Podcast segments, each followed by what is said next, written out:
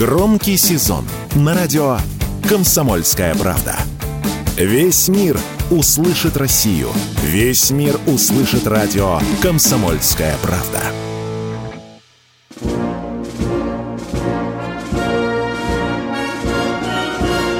Военное ревю полковника Виктора Баранца. Да. Здравствуйте, дорогие товарищи. Это военное ревю, это радио «Комсомольская правда». И мы начинаем очередной выпуск. С вами этот час будут беседовать два полковника в отставке. Один из них Виктор Баранец, а другой из них... Михаил Тимошенко. Здравствуйте, товарищи. Страна, слушай. Приветствуем всех радиослушателей, Четлан и господина Никто. Громадяне, слухайте сводки Софинформбюро. Здесь вам поправят мозги. Дивись, Микола. Поехали, Виктор Николаевич. Конечно. Дорогие сослуживцы, коллеги, от имени военного ревю «Комсомольской правды» мы сегодня первым делом поздравляем всех связистов, и бывших, и нынешних, и будущих, которые еще носят курсантские погоны.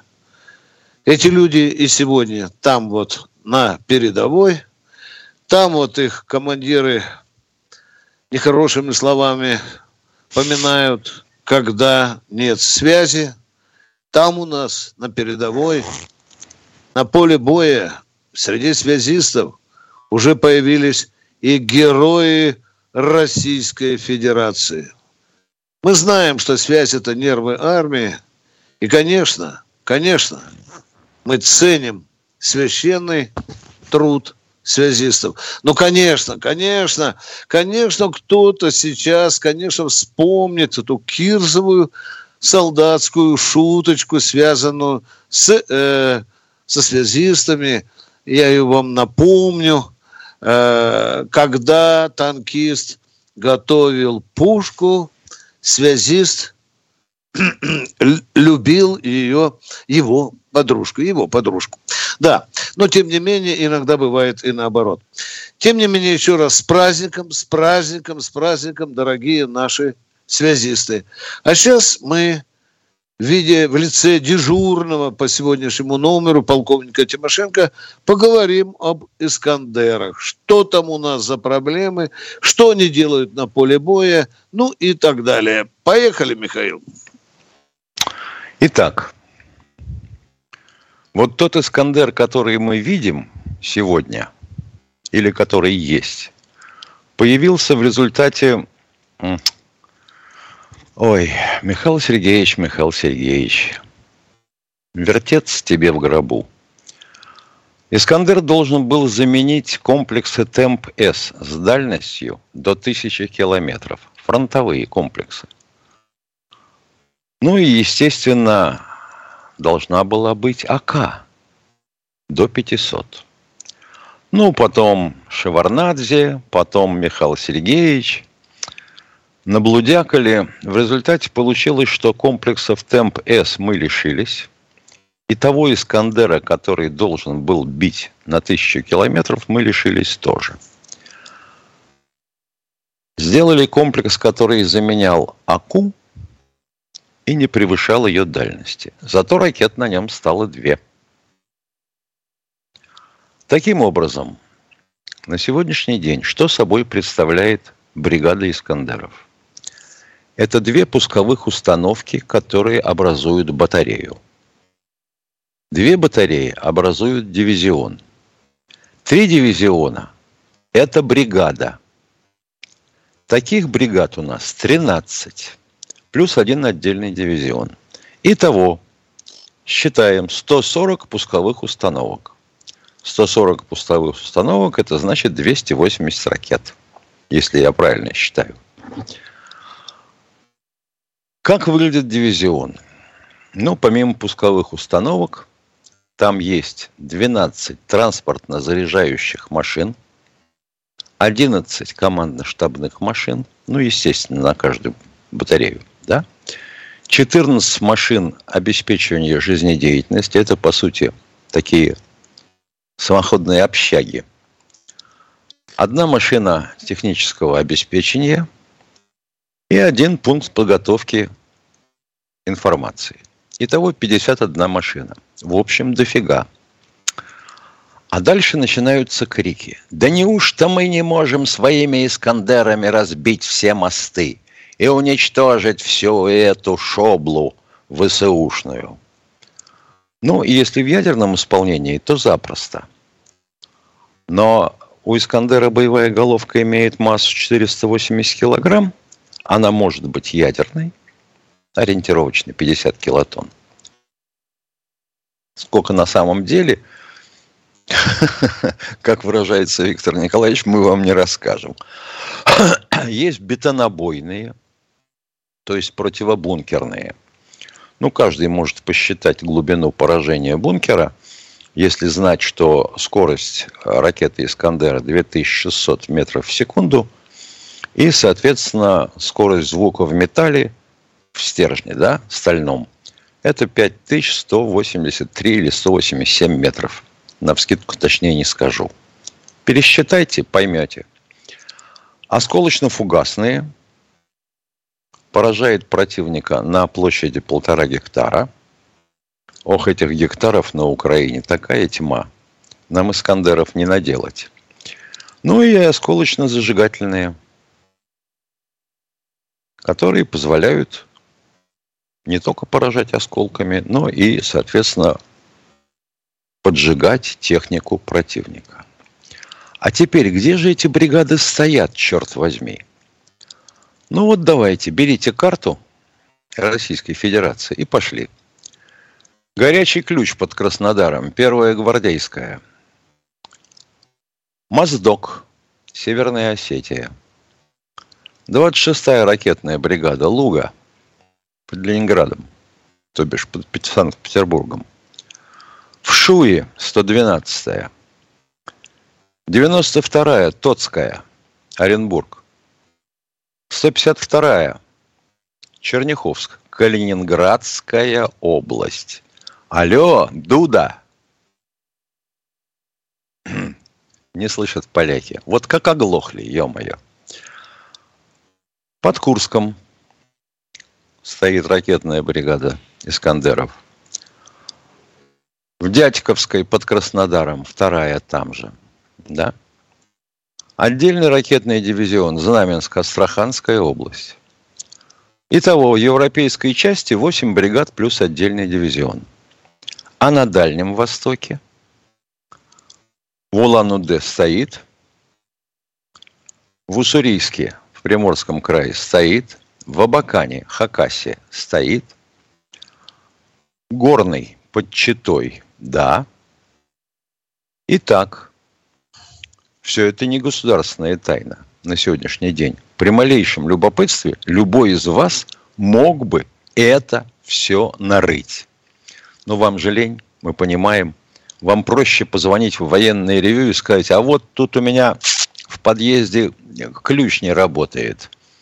Вот я тыкаю пальцем, а дверь не открывается. Военное ревью. Что мне делать? Отвечаем. Набираете секретный код 1234 звездочка. И дальше вводите свой собственный. И у вас все откроется. Так-то вот. Ну хорошо, это «Искандеры». По 2 ракеты на установке. Дорогущие собаки. Вот досужие журналисты утверждают, что стоит такая ракета около 400 миллионов рублей. Вот имеет смысл этими ракетами с точностью 5-7 метров головка оптическим наведением бить по мостам или по личному составу противника? Вот посчитайте сами. Ну, а вести с полей у нас на сегодняшний день какие? На Купянском направлении продолжаем движение вперед. И это настолько раздражает наших противников, что они пошли на совершенно безумный шаг. Попытку хотя бы имитировать переправу через Днепр на южном фланге. Дескать, русские задергаются, отведут туда свои резервы и прекратят долбить нас под Купянском, под Сватово, в Бахмуте. И самое скверное, что русские нас давят в Авдеевке. Вот они оттянут оттуда свои резервы, и все будет опять хорошо, и пан Зеленский получит очередную партию денег и оружия. А еще русские испугаются угроз Израиля посчитаться с нами за поддержку Хамаса. Тут уж в открытую Израиль угрожает Российской Федерации. Чем угрожает? Убей, не пойму. Ну, а высадки под Херсоном, нифига там у них не получается. 400 человек уже потеряли, потеряют еще, видимо, не один раз столько, лишь бы обозначить какой-то прорыв, какое-то движение.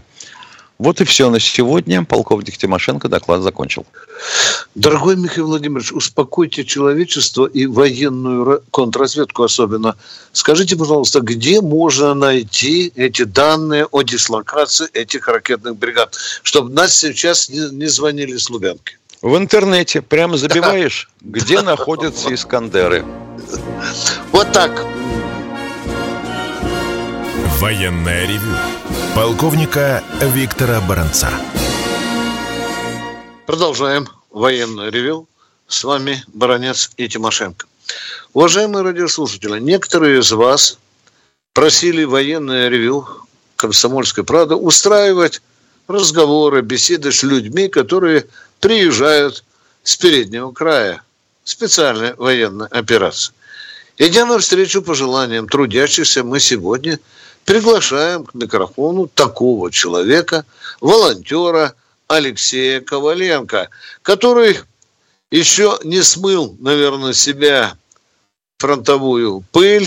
Он приехал недавно оттуда. У него есть очень интересное наблюдение, в том числе о том, что он увидел в славном городе Ростове. Но сейчас он вам об этом расскажет. Здравствуйте, Алексей. Здравствуйте, уважаемый Виктор Николаевич, Михаил Владимирович, уважаемый. Я на самом деле работал на «Комсомольской правде» радио продюсером, и я вас знаю еще с 2015 года. Хорошие люди, советские офицеры. Большая честь, что меня пригласили. Во-первых, я хочу передать привет всем подразделениям, всем бойцам, которые сейчас находятся на переднем крае, в тылу, кто сейчас работает. Хорошие мужики, многие знают. Всем привет, особенно Промедолу и Минску, военным врачам, которые спасли многих-многих русских бойцов, и гражданских, и пленных украинских воинов. Хорошие мужики, дай вам Бог здоровья. Уважаемый Виктор Николаевич, я хотел бы нашим слушателям рассказать историю. Я был, когда возвращался с Бахмута, я был в Ростове-на-Дону, возле военного госпиталя. Там мои друзья забирали 200-х. 200-х – это погибшие наши бойцы, которых в госпитале там выдают документы, либо документы, в общем, выдают, либо гробницы. Да.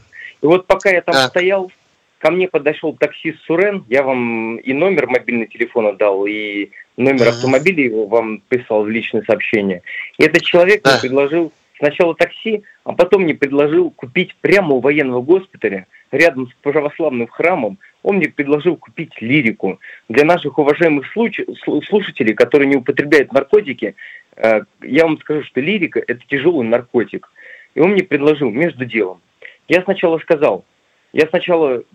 удивился этой истории, а потом начал щемить этого наркоторговца и говорю: пошел вон отсюда, я с военного госпиталя, тут люди плачут, тут гробы забирают, ты чего делаешь тут, ты если барыга, ты знаешь свое место. А потом он не ушел. Я думаю, так, ты не уходишь, я с ним драться не хотел, я думаю, зачем мне драться с ним, потому что мне там не детей рожать, у меня хочу жену, хочу, чтобы у меня дети были, семья, зачем мне с ним драться, мне сейчас в тюрьму посадят. Нет, я лучше сотрудников полиции вызову, и пусть с ним по закону разберутся. Я начал звонить в полицию ростовскую по номеру 112 или там 911. Никто не приехал. Я звоню, потом подхожу на КПП к военному госпиталю, к сержантам и рядовым, которые там стоят на калитке. Говорю: ребята, у вас торгуют наркотой, лирикой, тяжелым наркотиком прямо у входа. Разберитесь, вызовите военную полицию, либо комендатуру. Они сказали: да, хорошо, никого не вызвали. Я начал по телефону, они не вызвали, и никто не приехал за 2 часа. Я начал звонить по номеркам, у меня разные номерки есть, Я начал звонить там в интернете кого там, полиция, там, военная комендатура, никто не приехал. И после этого ко мне подходит какой-то человек, представляется, как бы сотрудником ФСБ, удостоверение не показал. Мне кажется, он просто блефовал. Уважаемых сотрудников ФСБ, я уважаю погоны, он прикрывался погонами, крышуя барыгу, и сказал: уходи отсюда, я с тобой сейчас разберусь, я сотрудник ФСБ. Я сказал: разберись с барыгой. Он не разобрался. Я такой: иди отсюда. Потом я подхожу: ребята, опять я подхожу на калитку военного госпиталя, говорю: ребята, рядовые сержанты, я сын офицера, я очень уважаю погоны, многих военных знаю. Я говорю: ребята, военные, я вас уважаю за то, что в форме, разберитесь, пожалуйста, у вас барыга торгует наркотиками в госпитале. Они сказали: да-да-да, хорошо. А потом ко мне рядовой либо сержант, они оба ко мне подходили, и рядовой, и сержант, ко мне подходят и говорят: слышь ты, там 50... Поймите, пожалуйста, уважаемые слушатели, уважаемые радиостанции «Радио Комсомольская правда», 50 человек забирают гробы, забирают документы, похоронки, а он при всех орет: я тебе нож воткну, я тебя закопаю. И я в таком шоке был. А потом он начал звонить какому-то человеку, которого он не записан, дядя ФСБ. Я не стал разговаривать с этим дядей. Скорее всего, он тоже блефовал, потому что сотрудники... есть оборотни в погонах, но я уверен, что служба нормальная, особенно во время войны, особенно чуткая. И представляете, за 5 часов, пока я там стоял, своих друзей, которые 200-х забирали, никто не подошел. Я в таком шоке был. Мне очень жалко было, что у военного госпиталя пока 50 человек там гробы забирают, и мне рядовой или сержант на КПП, и он угрожал меня убить, закопать, разобраться со мной. Никто, и сотрудники полиции ростовской не приехали. И вот кого я там звонил, никто не приехал. Мне очень жалко было, что... Виктор Николаевич, 10 минут, секунд есть? Да, только 10, давайте. 10 секунд. И просто поймите, уважаемые слушатели, лирика... Из-за этой лирики люди с передозами попадают, люди на мины попадают. Из-за этого очень много людей погибает. Вот, в принципе, вся история. Если у вас есть какие-то вопросы, я готов ответить. У меня есть вопрос. Это было возле окружного военного госпиталя? Главный военный госпиталь, по-моему, но он находится на улице Дачная. Угу. Спасибо. Ну что, Миша, вот такая лирика, да? А побудьте здесь в эфире пока. Интересно, а вот этот сержант, он армейский или это полицейский был? Армейский. Абсолютно армейский. Понятно. Он в форме, конечно. Хорошо, он в форме, я понял. Я понял. А вот относительно того, что полиция не реагирует на подобные сообщения и вызовы, это удивительно. Она что, вдоль, что ли? Похоже, Миш. Такая вот лирика. Ростов, папа. Похоже, что... Да. Алексей, спасибо вам за очень важный сигнал. Мы не будем с Михаилом говорить, как мы будем действовать, потому что нас слушают не только друзья, но и не другие. Хорошо бы, спасибо, чтобы вам. Это дошло до Бастрыкина. Да. Печальная картина. Спасибо за честный рассказ, Алексей. Его было слушать страшно. Ну а что? А мы с Михаилом Тимошенко ждем теперь новых звонков и размышляем о том, что только что услышали. Здравствуйте, Андрей из Москвы. Здравствуйте. Можно задать вопрос не про СВО, а про ситуацию в секторе Газа? Давайте. Да, пожалуйста. Я не могу понять, почему российские СМИ с упорством, достойным лучшего применения, вопреки правилу 2 источников, без малейшего факт-чекинга, абсолютно непрофессионально разгоняют ложь хамасовского Минздрава об убийстве 800 пациентов в бахмутской больнице. Буквально вчера... А с чем вы не согласны? Нет, стоп. Мастер художественного слова. Тормозите на секунду. Да, я журналист, я не скрываю этого. Давайте поговорим, тем более. Давайте. Тем более, притормозите. Вот вы журналист. Сейчас вы утверждаете, что никакие 800 человек не погибли при ударе по госпиталю. Я не Спокойно. Отрицаю гибели Спокойно. Какого-то количества людей, да, но их не было 800. Отвечайте на вопросы, пожалуйста, спокойно. Спокойно. Вы считали, вы на кого сваливаете? Вот факт-чекинга не было, то есть не было проверки фактов, так сказать, да? И вот этих людей там погибло несоизмеримо меньше. Вы считали сами? Или вы просто поверили израильским СМИ? Я смотрел, вы поверили израильским СМИ. И я смотрел материалы. И я смотрел, и Тимошенко смотрел материал. Ну и что? Есть разные цифры, действительно. То, что взрыв был сделан не на территории больницы, а на территории парковки. Сгорели автомобили. Были разбросаны вещи. Вот такие сказочники. Вы понимаете, сейчас еще не закончено расследование. Не закончено. Высказываются миллионы версий, высказываются. Вы настаиваете на своей. Это глупо. Аль-Джазира опубликовала фотографии.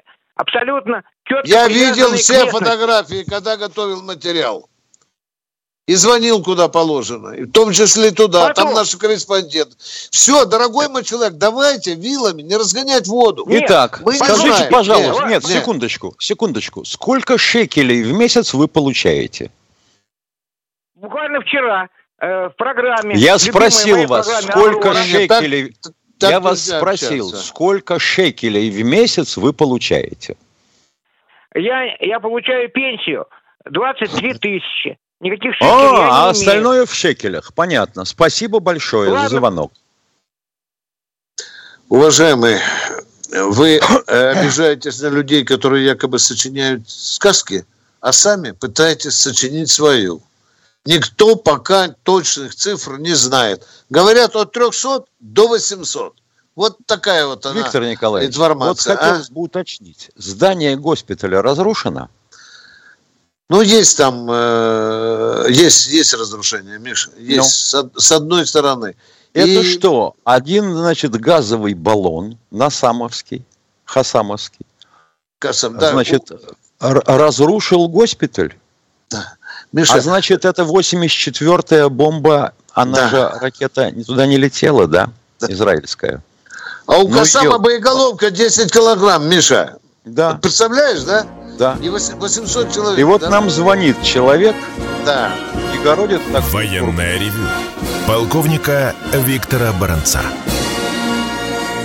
Продолжаем военное ревю. С вами и Баранец, и Тимошенко. Я хочу спокойненько ответить этому человеку, который только что звонил насчет взрыва в Газе в больнице. Внимание. Итак, мы находимся с вами за 1000 километров. За 1000 километров. И этот человек, который звонил, тоже 1000. Каждая сторона сейчас. С одной стороны Хамас, с другой стороны Израиль.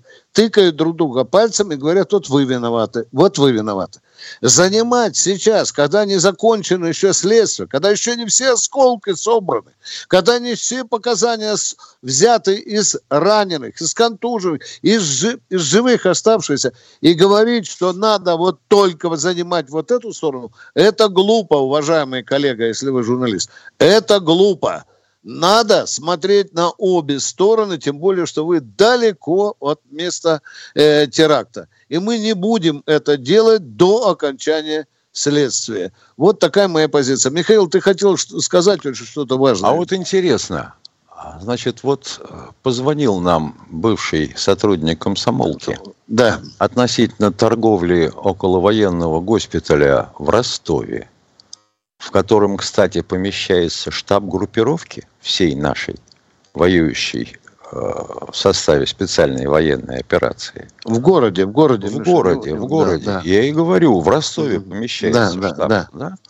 И вот тут приезжает Путин. И тут такая чудная история. Торговля наркотой. Полиция не реагирует. Ну, это чудо. Уважаемые товарищи, если кто-то из вас может дотянуться до знакомых в администрации президента, сообщите им, пусть посмотрят сегодняшнюю программу. Я думаю, тогда такое шевеление начнется. И с лирикой, без лирики в том числе. Без лирики шевеление. Началось же в Санкт-Петербурге с азербайджанскими орлами. Да. Началось мгновенно. Только Бастрыкин пальцами щелкнул, и вот тебе на. А здесь, я думаю, там такое щелканье будет. Тем более, что там почти что наркомафия, там власть, оказывается, схватила. Кто у нас похоже. В эфире? Да, кто у нас в эфире? Сергей. Здравствуйте, Сергей. Да, товарищ полковник, здравствуйте. Хотел бы с вами перенестись на Дальний Восток. Совсем недавно Япония, США и Австралия провели там учения. Хотелось бы узнать первый вопрос. А имеет ли право Япония проводить учения, так как она после Второй мировой войны является страной, которому содержать силы самообороны? И второй вопрос. А для чего это делается? Она имеет право проводить маневры с кем угодно, с силами самообороны. Это раз. Ну, там вы правильно сказали, там блок сколачивается, уважаемые. Японию за одно место тащат в НАТО. Уже в Токио присматривается, где будет квартира, штаб-квартира такая, да. Региональная. Да. Это все делается против Китая, против России. Да. Против Россию в очередной раз и накрутить хвоста Китаю, но они, понимаете, прекрасно... Да. Вы понимаете, что силы самообороны, что название силы самообороны, оно такое, я бы сказал, символическое. На сегодняшний день... Елки-палки. На сегодняшний день военно-морской флот Японии превосходит наш Тихоокеанский. Ой, елки-палки. Во сколько так раз? Посмотрите. Все закручивается не по-детски, уважаемые. Вот для этого еще один центр силы США организует. Теперь уже на дальневосточных наших рубежах. Мы ответили на ваш вопрос. Пожалуйста, следующий, Катенька. Владимир, Москва. Здравствуйте, Владимир из Москвы. Здравствуйте, товарищ полковник. Виктор Николаевич Михайлович, я вот сегодня сейчас прослушал, вот там с Ростова говорил, он делает такое очень серьезное, тяжелое заявление по поводу, это же практически там, я, конечно, даже не знаю, это такая как бы коррупция, вот, там подходит он, я вот это не пойму, то ли он правда говорит, то ли выдумывать. Там же это госпиталь, где он находится, как понимаю, он же должен охраняться там. Или кто он охраняется. Там он охраняется. У калитки сержант и два бойца. Да. А что еще надо? Вот он показал, показал удостоверение, то записал, то сюда. В принципе, вот этот, который человек... Какое удостоверение? Он... Что показал? Вы что слушали-то? Махнул этим корочками и все. Нет. Ну, он же, когда, как гражданин, он должен сделать заявление дальше, иначе он пытается укрывать преступление. Он его и сделал. Вы чего не понимаете? Он его и сделал, это заявление, во всеуслышание. Сейчас, по радио и по телевидению. Ну, я тут отслеживаю это по радио, по телевидению. А вот самое, я бы написал там губернатор... Володя, дорогой человек, приехал гробы забирать вместе с родственниками. Взял бы, написал бы губернатору, бы записался бы на личный прием. Вы чего в самом деле? Прямо на гробу написал бы заявление. Это сколько времени займет? Вы подумали, нет? Нет, я подумал, что жизнь его угрожает, опасность. Он же говорит, что там, его могут убить там. Вот его там говорю. Уже не убьют, он уже в Москве. Успокойся, Володя, пожалуйста. Да. Не, ну просто такое... Этому человеку мы доверяем, потому что он с нами работал на радио «Комсомольская правда». Все, Владимир, мы услышали. Да. Нет, у вас есть такая, я не знаю, как у вас там документ, что вы обязаны сообщать, не должны, обязаны сообщать правоохранительные органы вот о таком случае. Или вы тоже покрывать будете это все? Куда метнуло? Боже мой, ну что за вопрос, Володя? Я даже без корочки могу сообщать, если я это вижу. Что мне обязательно... А если у Михаила Тимошенко корочки нет, члена Совета, он что, молчать будет, что ли? А? Нет, человек... Нет, я говорю, у вас там... согласованность есть правоохранительные органы, чтобы вы вот такие звонки доводили до сведения, чтобы не укрывали... Человек уже довел, уважаемый Володя, уже довел. И причем не в одну инстанцию довел, Володя. Реакции нет. Чего непонятно-то? А то Михаил говорит, если там кто-то услышал, кто-то не услышал, так вы обязаны сообщить тому же Бастрыкину. Да он же сообщил, Володя. Он же сообщил, кто надо, нас слышит. А не услышит, мы позвоним. чтобы они послушали рассказ Алексея и сделали выводы. Да. Все. Но мне кажется, радио это является такой же, мне кажется, вы должны доводить до сведения, и вы даже должны, как бы, тем более вам известно лицо, вам известно все, это покрывать нельзя ни в коем случае, понимаете? А кто там услышит? Володя, мы просто не понимаю, о чем человек говорит. Что он говорил? Хотелось бы сказать, что вы несете. Сейчас это заявление... Вы что, не знаете, что это практически заявление официальное на канале «Комсомольской правды»? Вы чего не понимаете-то? Алексей, мы попросим... Володя, мы попросим, конечно, Алексея, чтобы он позвонил в ведомство Бастрыкина. Все, на этом мы ставим точку. До свидания. Кто у нас следующий в эфире? Виктор Волгоград. Виктор из Волгограда. Здравствуйте. Здравствуйте, товарищ полковник. Вот Россия сейчас собирается эвакуировать своих людей из Израиля. А скажите, пожалуйста, вот те, которые признаны иноагентами, которые клеветали на Россию, на вооруженные силы, их тоже будут вывозить? Конечно, их уже вывозят. А как вы думаете? А почему? Причем в первую очередь тех, кто обгаживал сильнее Россию. Ну почему? Потому что, а на каком основании их бросать в Израиль, если он гражданин Российской Федерации? А второй у него на заднице паспорт в заднем кармане. Гражданин Израиля. Он гражданин Российской Федерации. Его надо спасать от беды. От той самой Российской Федерации, на которую он гадил. Все, вот такой мой ответ. А можно вам задать вопрос? Боже мой. Конечно. Блин. А вы что делаете? Скажите, пожалуйста, вот Тимошенко ваш друг? Да. А если он будет клеветать на вас, обзывать, вы подадите ему руку? Во-первых, я знаю, что Тимошенко никогда не будет этого делать, потому что у него ума поболее, и он понимает прекрасно. Я знаю его прекрасно позицию, уважаемые. Все, хорошо. Второй вопрос. Вы понял. Подождите, пожалуйста. А почему вас так это интересует? Вот почему так интересует? Что? Нет, зачем людей этих принимать, которые будут тут опять в России поднимать бучу? Таких уже приняли. Вы посмотрите, приняли. Уже на телевидении работают, уважаемые. Что, они уже Галкин вернулись. Нет, Галкин там сейчас стрижет где-то в Молдавии бабло. Да.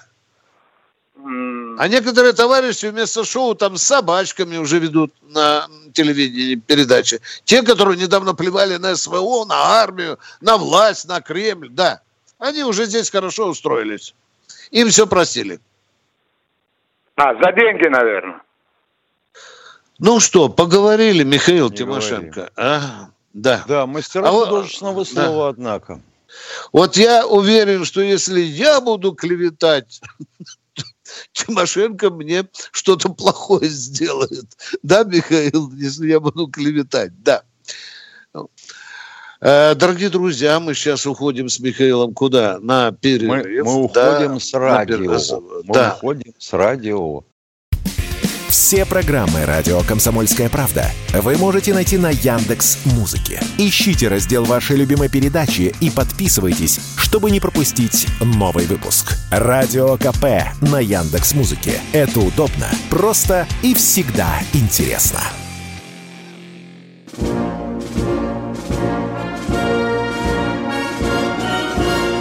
Военное ревю полковника Виктора Баранца. Военное ревю на радио «Комсомольской правды». С вами полковник Тимошенко и Баранец.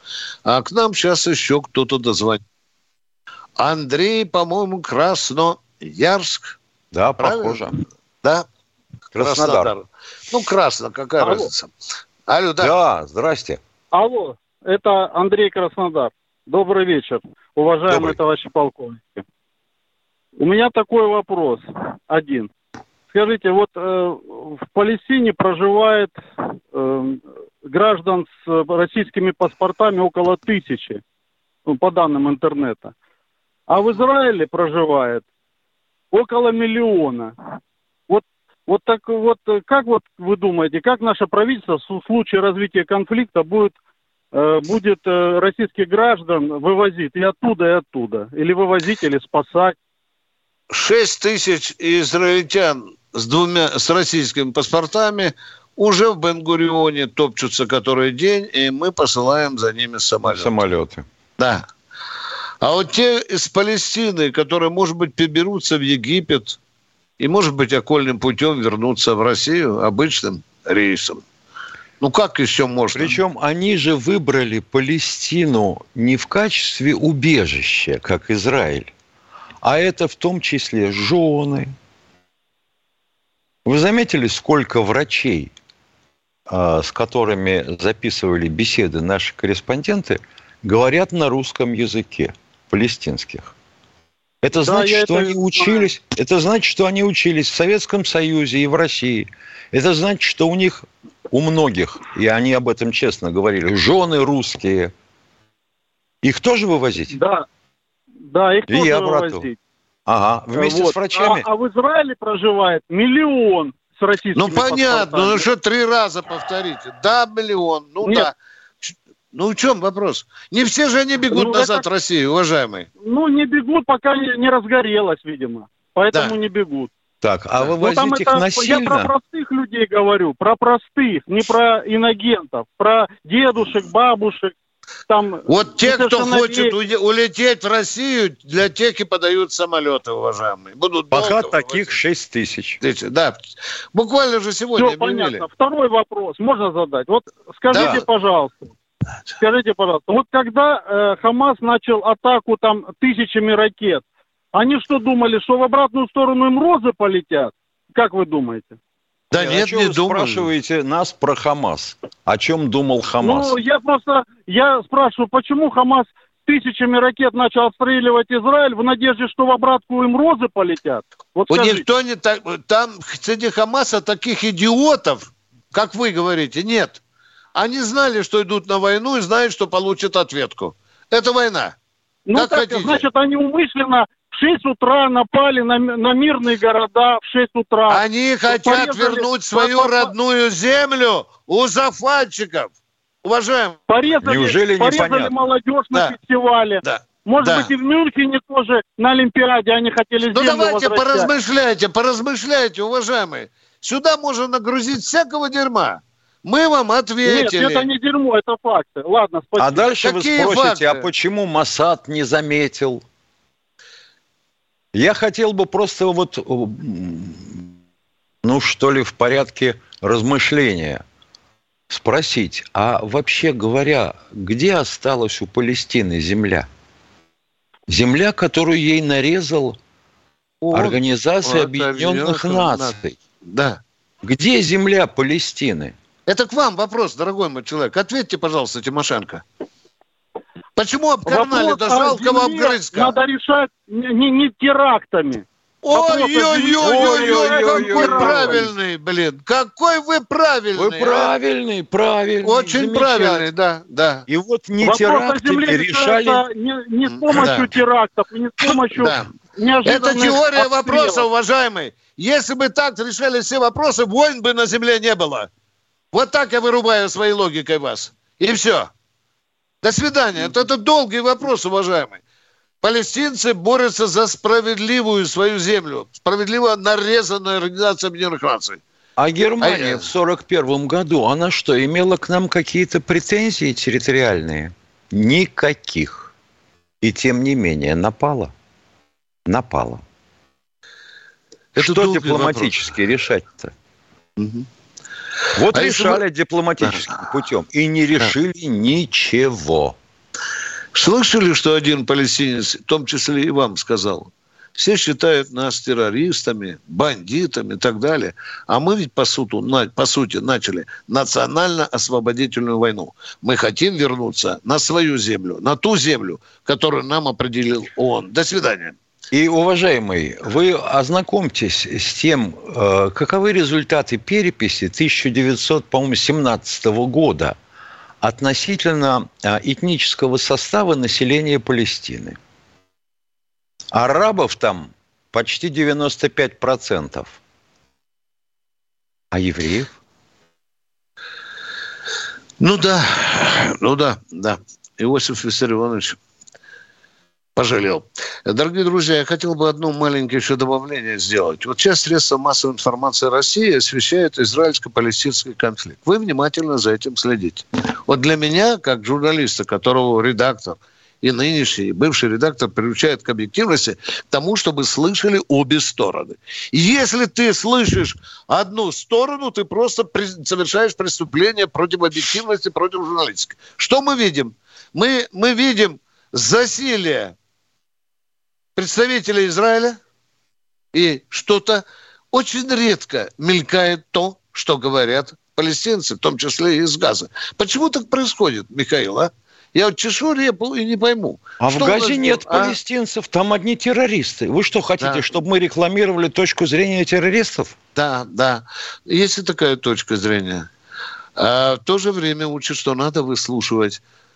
Когда люди, даже два человека ссорятся, надо выслушивать обе стороны, а не скатываться только на одну сторону. Продолжаем военное ревью. У нас в эфире... Здравствуйте, Михаил из Петербурга. Тёзка Михаила. Здравствуйте, добрый день. Я вот по поводу вашего бывшего коллеги, который с Ростова, да, насчет наркотиков. Да. Вот звонил радиослушатель Владимир, какой-то губернатор. Объясните мне, пожалуйста, глава комитета наркоконтроля по Ростовской области существует? По-моему, да. Глава должен быть. Начальник ГУВД. Но при чем тут губернатор, администрация президента? Надо вот с этого, я так понимаю, начинать. А вообще, честно говоря, вы знаете, кто ездил на юга даже отдыхать на автомобиле, это же все понятно. Там Ростовская, Воронежская, Краснодарская. Значит, не надо никому звонить. Пожелаем удачи тем, кто распространяет лирику, да? Вы так хотите? А нет, что скажите, я хочу, чтобы мэр города и хозяин города, нет? Скажите, мэр в городе хозяин или нет? Я вас спрашиваю, давайте поговорим. Я вас спрашиваю. Так я вам отвечаю. Глава комитета наркоконтроля по Ростовской области. Мне не комитета, я беру сразу главного хозяина города. Города беру. Это совершено в Ростове. Кто главный хозяин в Ростове? Мэр. Он тоже должен знать об этом. Губернатор, да, но это гражданская должность, гражданская, понимаете? А тут существует глава комитета наркоконтроля по Ростовской области. Вот там надо начинать с этого. Так, понятно. Отменяем. Только военные, армия, Росгвардия. Человек из Питера говорит. Да. Все. И обращение, как я понимаю, средства. А скажите, пожалуйста, когда в Питере азербайджанские ребята били местных жителей, куда надо было обращаться? И куда обращались? Скажите, пожалуйста. Районное отделение милиции. Алло. Да, я слушаю. И что? Районное отделение милиции тоже не сработало, когда это все вышло в публичную сферу. А почему же тогда Бастрыкин вынужден был напрямую распорядиться о том, чтобы было возбуждено уголовное дело?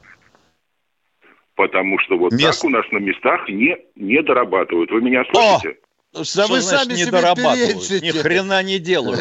Так я про то и говорю, глава комитета наркоторговли по Ростовской области должен. Причем тут администрация, причем тут губернатор? Это гражданский. Она что, не должна бороться с наркомафией, что ли? Фух. Нет, да?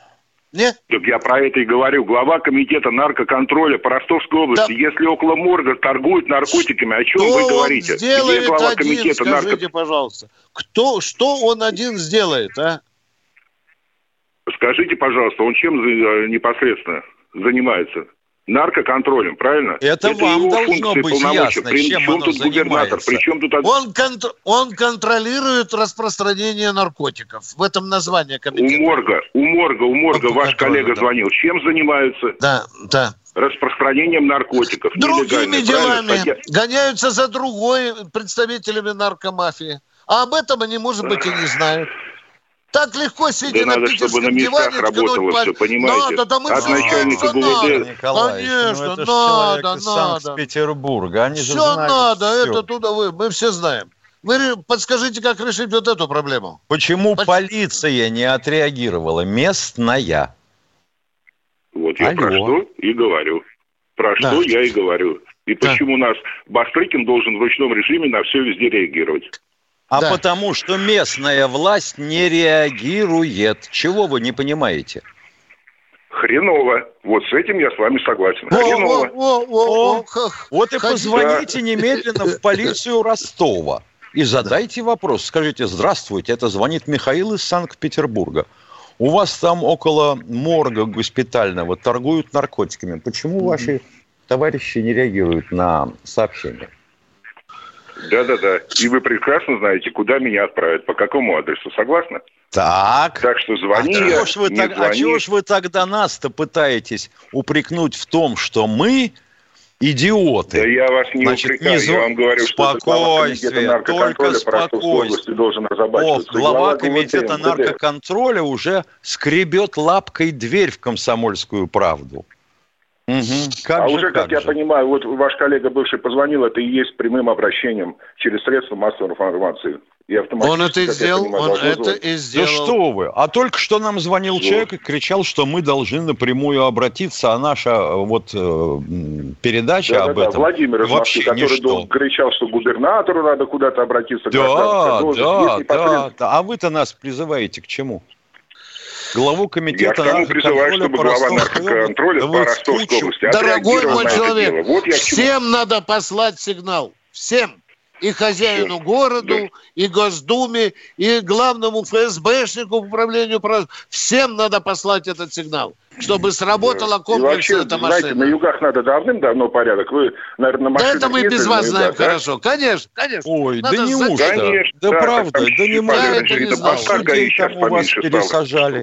Я не знал вас, да. Да и в Питере у нас есть чем заняться, уважаемые. Да. Есть чем заняться. Вас там еще не побили, азербайджанцы, нет? Ну, видимо, нет, потому что можете нормально звонить. Кто у нас в эфире? Виктор Баранец. Здравствуйте, Виктор из Воронежа. Да, это я. Я рад слышать вас.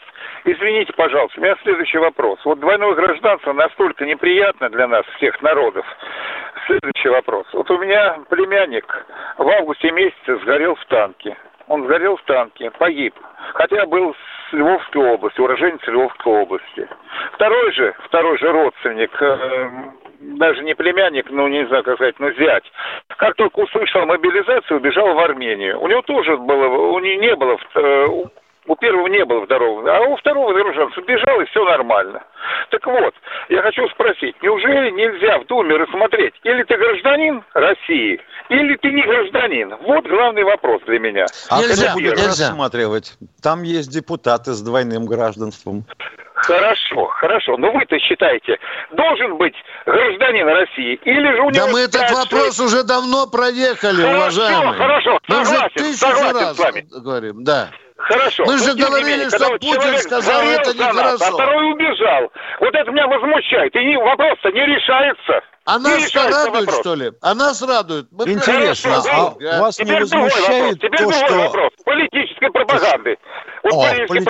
Ай-яй-яй-яй-яй-яй-яй-яй-яй-яй-яй-яй-яй. А то, что у нас бывший кандидат в президенты страны смылся в Израиль, вас не возмущает? Ксения Анатольевна. Поэтому я и звоню вам. Возмущен народ-то у нас. У меня здесь мы радуемся. А вот мы с Тимошенко радуемся. Молодец, Ксюша. Давай. Прощаемся до завтра. Давай. Военное ревю полковника Виктора Баранца.